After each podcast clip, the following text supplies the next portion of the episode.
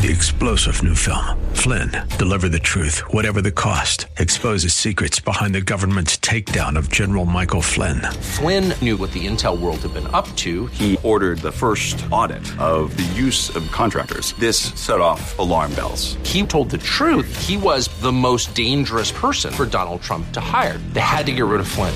Flynn, deliver the truth, whatever the cost. Available now. Watch it today. Go to salemnow.com. Salemnow.com. Hey, thanks for listening to the Town Hall Review with Hugh Hewitt. Our podcast is sponsored by Alliance Defending Freedom. ADF provides help at no cost to those whose liberty is being violated, but they can't do it without your help. Call 800 691 8969. That's 800 691 8969. Or visit townhallreview.com. President Trump, on the occasion of signing a trade agreement with Japan the other day, had this to say about impeachment. And it's lucky that I'm the president because I guess, I don't know what, a lot of people said very few people could handle it. I sort of thrive on it. You know why? Because, because it's so important that we get to the bottom. We went through the whole Mueller scam. Uh, he thrives on it. Well, let's hope so. Uh, there is some indication that he does thrive on it, and consistent with President Trump's posture on just about everything, he's on offense. A, a letter from the White House counsel, Pat Cipollone, sent to House Democrat leaders, among other things, said, Your unprecedented actions have left the president with no choice.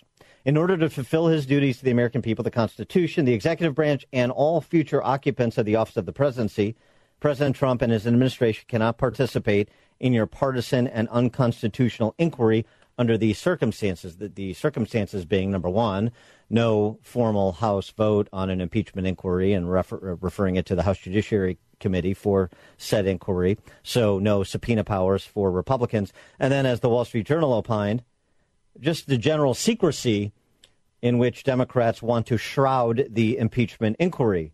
The Wall Street Journal writing, This is astonishing. The key witness in an attempt to depose an elected president would testify without the American public getting a clue about who he is or what his motivations might be.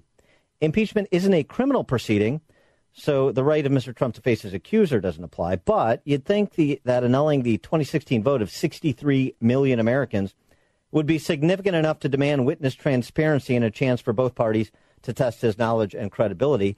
You'd think that, but of course, you'd be wrong if you're thinking that. For more on this topic and his assessment of what the end game is for House Democrats and Democrats generally on impeachment, we're pleased to be joined by another intellectual eminence. His name is Victor Davis Hanson, the noted historian, Hoover Institution scholar, and uh, columnist for outlets including National Review. VDH, thanks so much for joining us. Great to have you.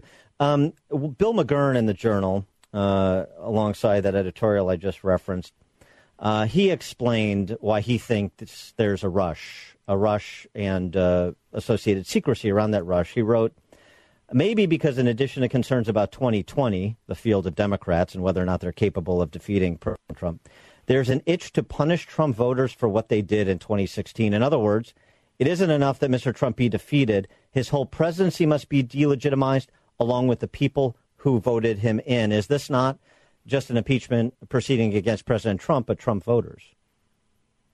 Yeah, I think so. I mean, that's what the whole rhetoric of deplorable, and I think Joe uh, Joe Biden called them dregs, and we've heard McCain call them crazies, and then the subtext of the Covington kids and the Jussie Smollett were red hat uh, evil people.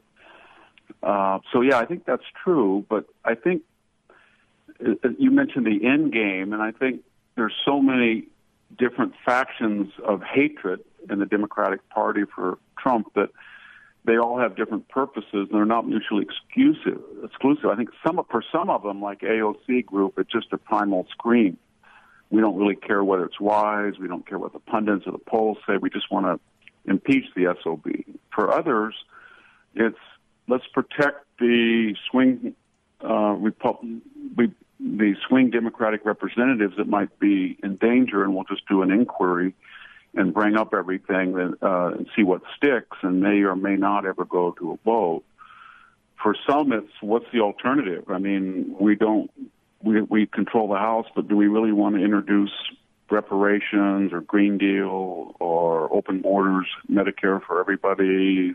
Can, they don't really have an agenda they want to concentrate, so this is a fallback For some, it's uh, sort of the, I guess it's the Andrew Johnson strategy.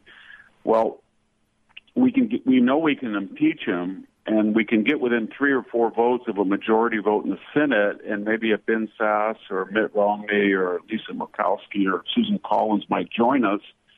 Then we can tell the American people that we had majority votes both to impeach and convict, but that stupid ossified Constitution got in the way with a two thirds requirement in the Senate to depose him. But morally, he is out. So he's so damaged that he will lose 2020. And then finally, for a few diehards, they really do believe that if they impeach him and there's a Senate trial, they'll it'll be you know I am Spartacus and Susan Blasey Ford and Michael. It'll be a real circus, and they don't. They'll bring Stormy in. They'll do anything, and who knows what happens when you have a um, a Senate trial. You know, just a few months before the election, so they're hoping maybe they can get the 14 votes to flip I don't think that's possible, but these are the different scenarios I think they're all thinking about. They're not mutually exclusive either.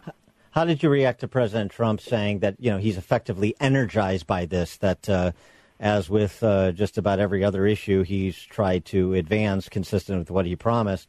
That uh, he is going to be on offense as he, he's going to take them on straight away.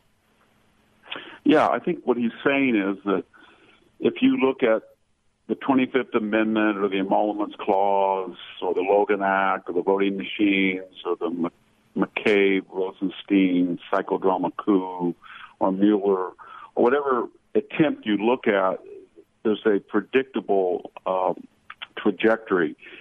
The media goes crazy. The walls are closing in. The turning point has been reached. Uh, impeachment is, is here.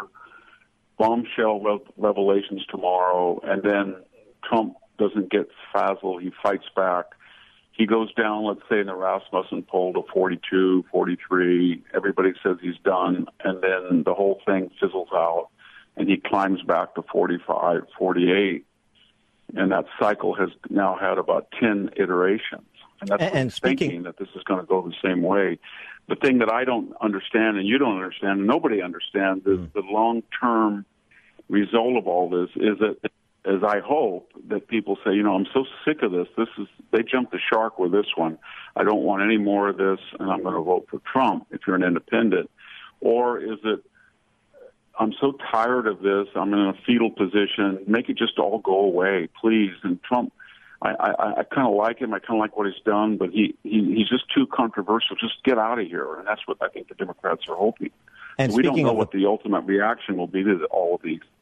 Uh, and, and, speaking of that polling, uh, do you see the D.C. press corps as engaged in the customary Alinskyite tactic of trying to convince the majority that their opinions are in the minority? And this is the EKG on an hourly basis from 538 and other outlets about where the uh, polling is on support for impeachment so that we move away from the substance of the case and we just focus on whether or not we're reaching popular critical mass to uh, impeach and remove him. Yeah, I agree entirely, and we've seen that for the last three years. So there are some polls that were taken early last week by Harris that shows that Trump is at an all-time high, and then Rasmussen, it's a daily pulse, is down to from 52 to 45. But the point is that most people don't distinguish between polls, and so when the media says his polls are down, there's 10 to 20 percent of the electorate that have really no strong ideological preferences. They just want to be on the winning team, and they, and the media knows that. So if they think there's a mood or a stampede or a, uh, a consensus that Trump is failing or wounded or fading, then you know they'll they'll make the necessary adjustments. Sort of like a football team that's 10 and 0 when everybody wants to go see it. When it's 0 and 10, nobody wants to go see it. So. Mm I think I think that's the strategy, and I think Trump is already suffering in the real clear politics. He's down in the 43s. He was almost up to 46. And when he's up at 46 with an aggregate of poll that, that includes CNN and the rest of them, he's probably near 50. But I think we've also seen that this is the usual reaction in the short term. And then when these charges, when you know, when they get the whistleblower up there and it's going to leak out who he is or she is, and it's going to turn out that she's been coached or he's been coached or he's had relations with the DNC or he's been prominent in a left wing law firm, I think then it'll start to erode and Trump will recover. But again, nobody knows the ultimate result of all of this, and that is does it finally get people so angry that um, they say no more, or does it say, you know what, if Trump was just out of the picture, we could all Rodney King fashion just get along? Mm. And he I is. think the, I'm sorry. Go ahead. Kavanaugh hearings is ambiguous about that. He is a historian and scholar at the Hoover Institution. Victor Davis Hanson, the author of The Case for Trump. You can read his writings regularly at amgreatness.com as well as National Review. Victor Davis Hanson, thank you so much for joining us as always. Hey, thanks for listening to the Town Hall Review with Hugh Hewitt. Our podcast is sponsored by Alliance Defending Freedom. ADF provides help at no cost to those whose liberty is being violated, but they can't do it without your help. Call 800 691 8969. That's 800 691 8969. Or visit townhallreview.com. Three star general Michael J. Flynn, head of the Pentagon Intelligence Agency, knew all the government's dirty secrets. He was one of the most respected generals in the military. Flynn knew what the intel world had been up to. He understood its funding. He ordered the first audit of the use of contractors. This set off alarm bells.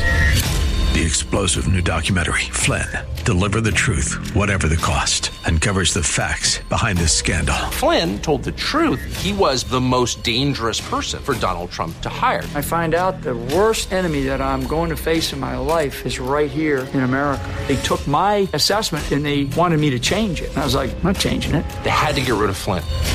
With in depth interviews, archival footage, and never before seen personal records of the man behind the headlines. I just felt like I was drowning. Flynn, Deliver the Truth, Whatever the Cost. Available now. Watch it today. Go to salemnow.com. Salemnow.com.